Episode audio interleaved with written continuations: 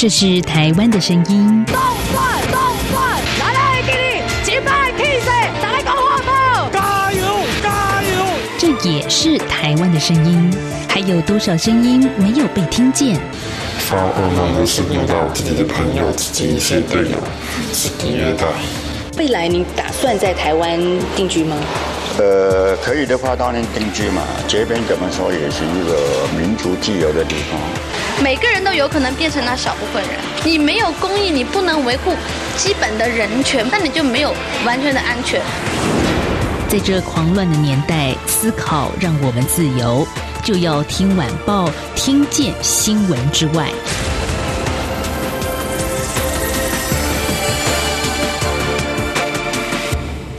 欢迎收听，就要听晚报，我是宛如。在今天的节目一开场呢，跟大家讲一个好消息哦，就是您要收听我们的节目呢，除了可以透过中央广播电台的频道或者是官网之外呢，现在有一个更简。单方便的方式，就是直接在 Podcast 上搜寻“就要听晚报”，也就是我们节目的名称，您就可以透过这个现代最方便、最高科技的一种方式呢，来听我们的节目啊。那为什么说高科技方式呢？因为现在听广播跟过去听广播真的完全不一样了。在以前呢，譬如说我们就要听晚报是每天晚上六点半播出啊，听众朋友，如果您六点半没有准时在收音机前面等待的话，话可能接下来你就听不见了。但是呢，现在在数位化科技蓬勃发展之下，有越来越多的平台可以让大家不断的重复随选收听我们的节目。所以，可能您现在六点半不方便收听，没关系，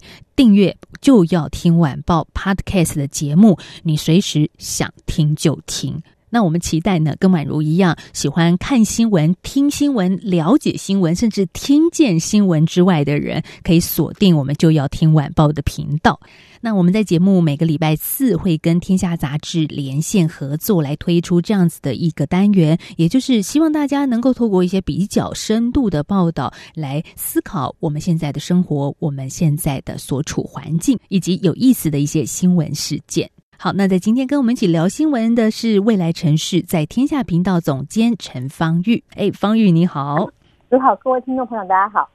好，方玉，我看到《天下》杂志在最近出了一本叫《三十九周年》的特刊哦，封面故事说到的是疫情过后最该做的一件事，哎，是什么呢？听众朋友，这时候嗯，心里要不要有一些想法啊？疫情过后，现在要做什么？最近很流行报复式什么什么什么，不管你是呃去旅游还是 shopping，现在都可以感受到曾经的不自由，以及现在稍稍自由的一些美好。那《天下》杂志它下面。的大标题、主标题就是说了，疫情过后最该做的一件事情就是跟地球和好。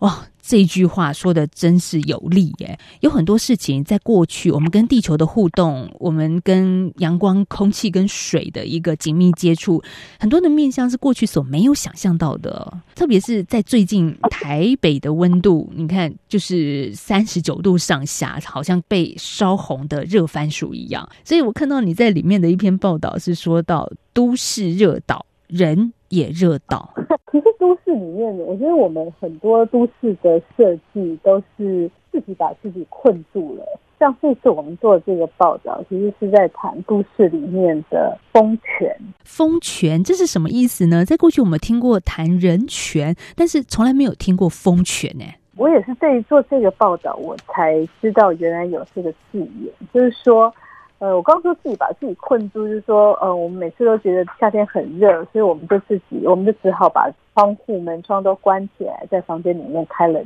气。可是事实上，我们却忘记了我们有最天然的冷气，也就是风。我们把大楼盖得太密集，或是我们把呃那些靠河岸或是在风口的那些建筑物，我们让它盖得太宽，所以导致后面的。建筑物全部都无法享受凉爽的风，而必须要付钱，嗯，才能吹到冷气，这是我们付出的代价。台北市来说好了，水岸第一排，真的也就是有钱人家才住得起的这种所谓豪宅式的建筑。我们住在豪宅的后面，有一种宿命的感觉，是说啊，人家比较有钱，所以人家可以享受到这样子清凉的风，或者是美丽的风景啊。对我我我刚刚讲，就是我们有时候觉得很宿命，就好像觉得别人比较有钱，所以他可以楼盖得很高，把我家的阳光挡住。或是人家有钱住河岸公园第一排，所以我住在后面，我就倒霉吹不到风。可是这个付出的代价，其实是整个社会必须要共同承担的。吹不到风，我开冷气，然后造成这个这个都市更热。那或者是说，因为我比较穷，所以我住在后面的小房子里面，我要我要开冷气，像这样子会可能导致贫穷的一个恶性循环。其实这都是这个整个社会的不公平、不正义。所以其实政府或者整公民团体，其实必须要出来。去主张这样子的一个人人都有享有平等的自，就是这种自然资源的权利。你的副标题叫做“立法让路给风走，帮发烧的城市降温”。方玉，像你在进行这样子的报道的时候啊，谈到的是风权正义，引述于来自德国南部大城的一个故事啊。对，其实，在国外，对于这种呃公就是自然资源是公共资源的这个概念，其实还蛮早就建立的。那我说的德国，在德国南部的一个大城。那这个城市里面，其实它有原本有一个足球场，这个城市就是那个弗莱堡。那它这个足球场是他们这个城市的，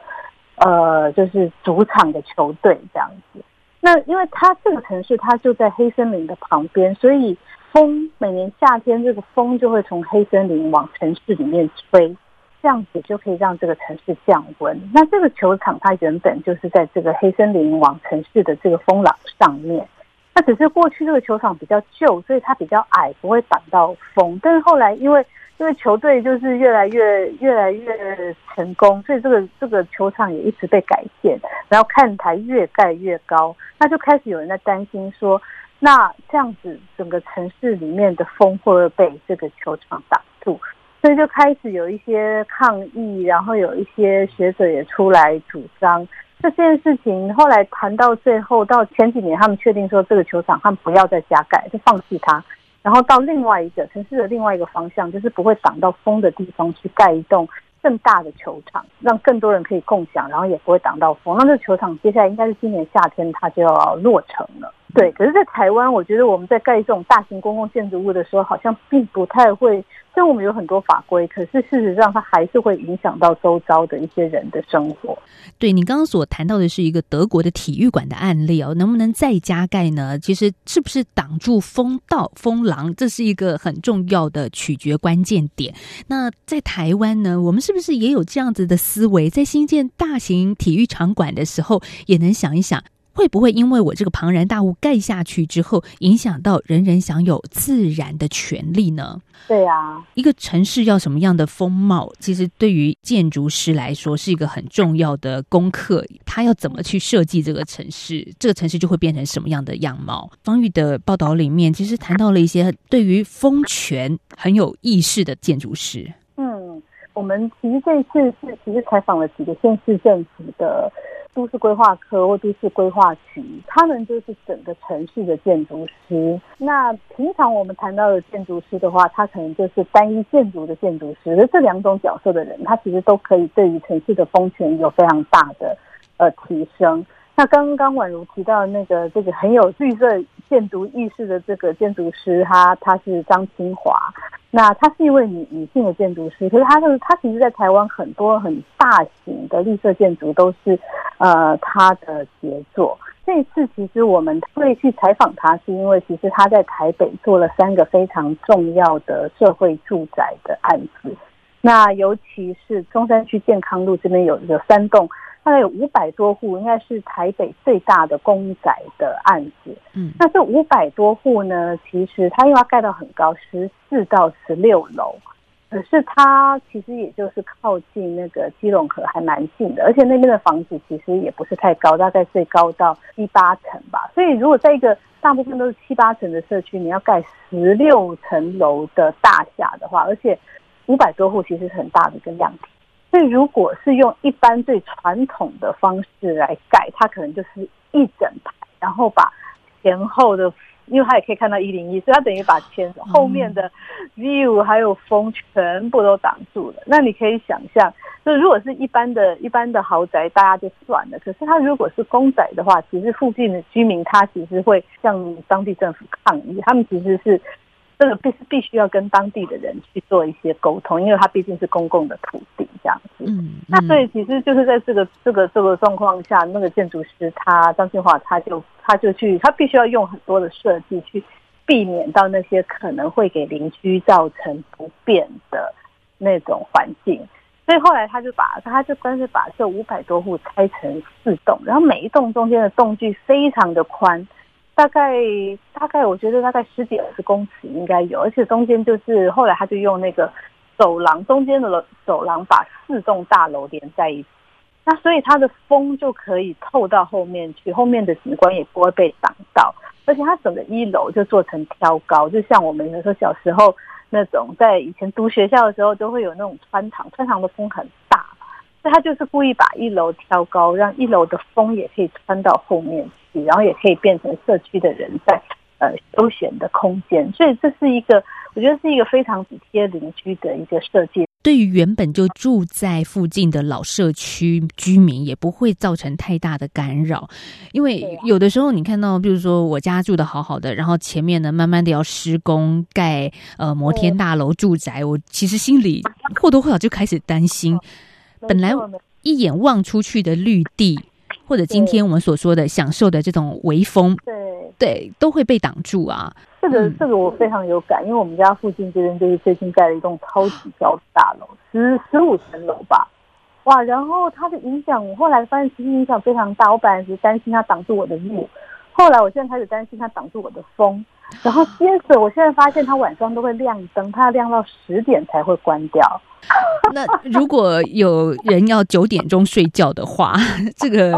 住的更近的人，其实是那个。那个灯光是直接直接射到你的房间里面来，其实还蛮不舒服的。对对，呃，我们如果对我们的环境有更多的关注的话，其实有很多事情是我很多权利是我们可以要求、可以主张的。对你说的那个光啊，之前就有一些报道是谈到都市里面的光害，对很多的夜行性的生物都造成很大的影响性。哎，是是啊，所以这该怎么办呢？就是如果就一个建商的角度来说，他当然希望能够占据一个最好的一块土地，然后盖出呃高单价的房子，甚至呢这种天然阳光、空气都是它的卖点。但是影响到别人这件事情，好像变成是一个现代的都市建筑设计师他们要去考量的，甚至建商这一边也不能唯利是图啊。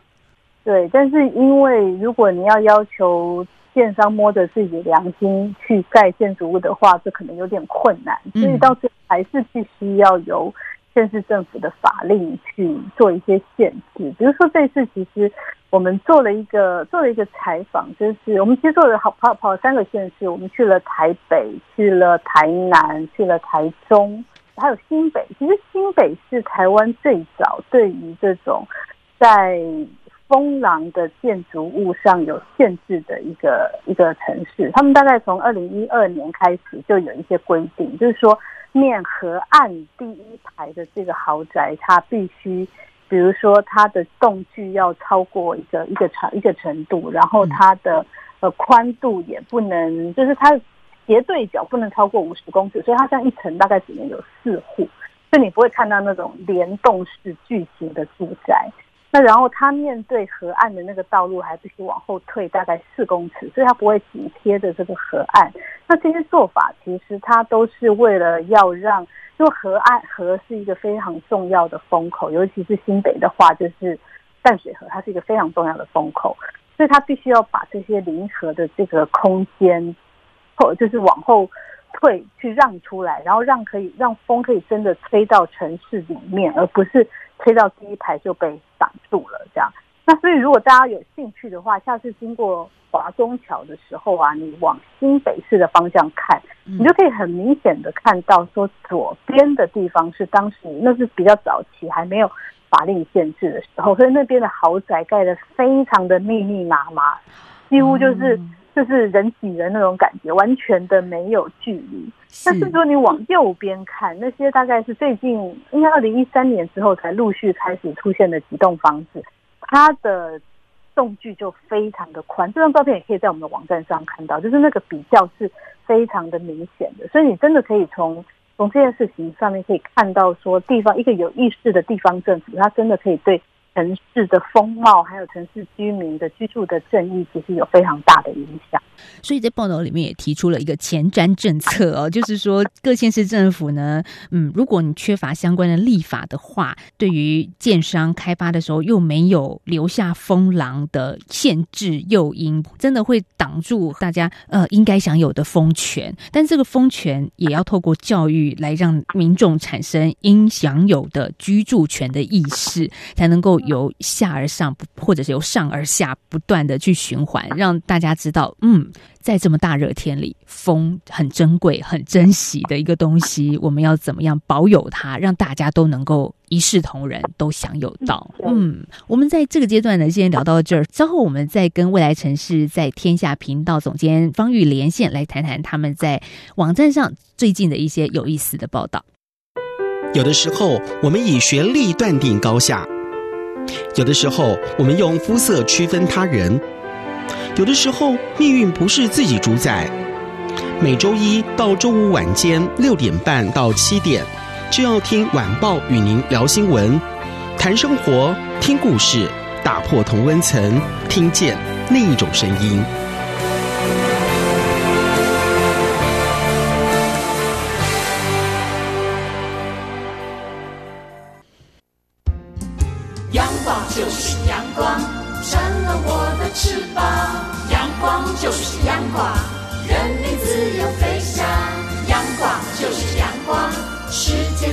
肩膀。阳光是你，是我生命的翅膀。好，欢迎继续回到就要听晚报节目，我是宛如。我们节目在每个礼拜一到礼拜五的晚上六点半到七点钟播出。欢迎听众朋友听完节目有任何的想法或者指教的话，可以来信到 w a n at r t i 点 o r g 点 t w，或者您可以上脸书或者是微博搜寻“宛如粉丝团”，女字边的宛，如意的如。那我们在这礼拜开始也欢迎 Sun On Podcast 的朋友加入我们收听的行列哦。好，在这一集节目跟大家一起聊新闻、探讨时事的是未来城市在天下频道总监陈芳玉。刚刚呢，我们上个阶段谈到了城市怎么去规划，让大家能够享受到风泉，享有吹凉风的一个权利，不是只有。吹冷气哦，其实自然风是非常非常的舒适的。有时候我都觉得这种风哦，真的比冷气吹出来的风还要舒服很多很多。上个阶段，呃，方宇也谈到的是建筑师张清华。张清华建筑师不只是对都市有一些绿建筑的一个构想，也是在最近我们疫情当中做出了蛮大的一个贡献哦。就是譬如说，我看到呃未来城市这边有个标题，就是别只让陈时中再累。建筑师如何揪建筑国家队三天盖出一栋负压病房？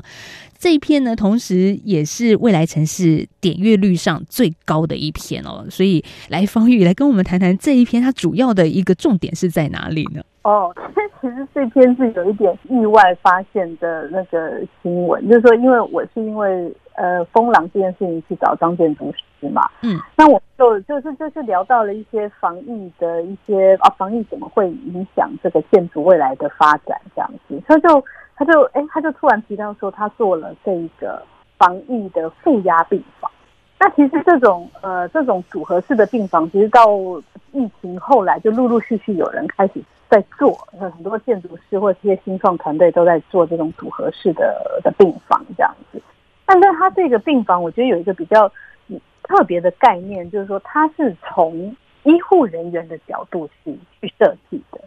就是说，我我们通常在发生这个疫情的时候，大部分大部分比较关注的是说，那怎么样让这个病人住的比较舒适啊？然后呃，但是比较没有人去关心到说那。这个房子要怎么样去设计，才能让医护人员比较不容易被感染，或是他的工作的压力比较不会那么大？因为他们就是一直要被关在这个小房间里面，可能要关非常长的时间这样子。嗯嗯。所以他这个他这个负压病房呢，概念是从一般我们在看那种建筑工地常常见到的那种白色的公务所为为出发点。那因为张清华又是一个非常重视呃环保绿能的一个建筑师，所以这个他设计的这个这个负压病房，它是可以回收的，这是第一个重点，就是它可以拆掉，然后下次要用的时候就把它拿出来再重新组合这样。那第二个呢，就是比较特别的是，这个他在设计这个病房的时候，他其实有设计两条走道，一个是给医护人员走的干净的走道，另外一个呢就是给病患或者是那种呃被污染的用品，比如说床单啊或者是垃圾要出去的时候的一个干净的走道。所以它其实分两个走道，那这两个走道呢又可以利用呃负压的的的关系，让比较干净的走道不会被被细菌污染。对，那然后还有一个比较贴心的一个小设计，就是说这个负压病房，它是它上面的屋顶是是斜面的，就是说它面对南方的那边是比较高，所以它有个小窗户可以从屋顶射进来，就是有自然光可以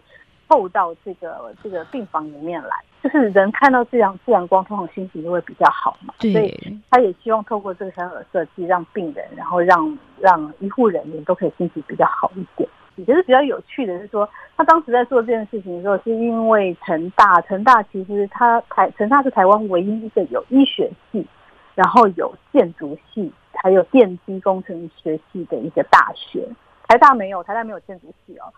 所以当时他就想说，因为我们既然有所有应该有的这种技术的专业人员，为什么不来做这件事情？所以他就做了这个设计。设计之后，然后。呃，成大的校长啊，还有这些科系的老师，就全部加入了团队里面，就是把这个这个设计做得更更完整。那因为他们平常也常常要跟这些呃建筑建筑建商去合作嘛，那结果他们就想说，那干脆如果只是做一个模型，那不如做一个真正的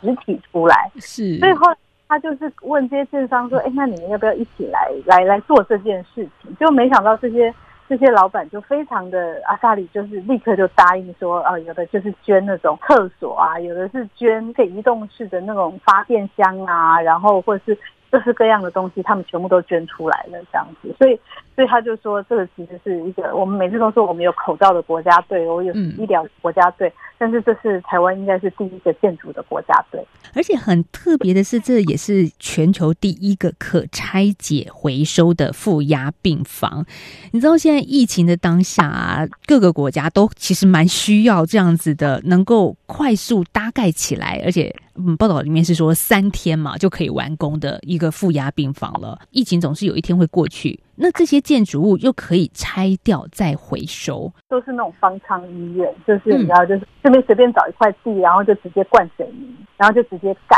但是我们并没有想到说，万一因为疫情过去之后，这个东西可以这块地到底要拿来干什么？而且灌水泥其实对环境是一个非常不友善的做法，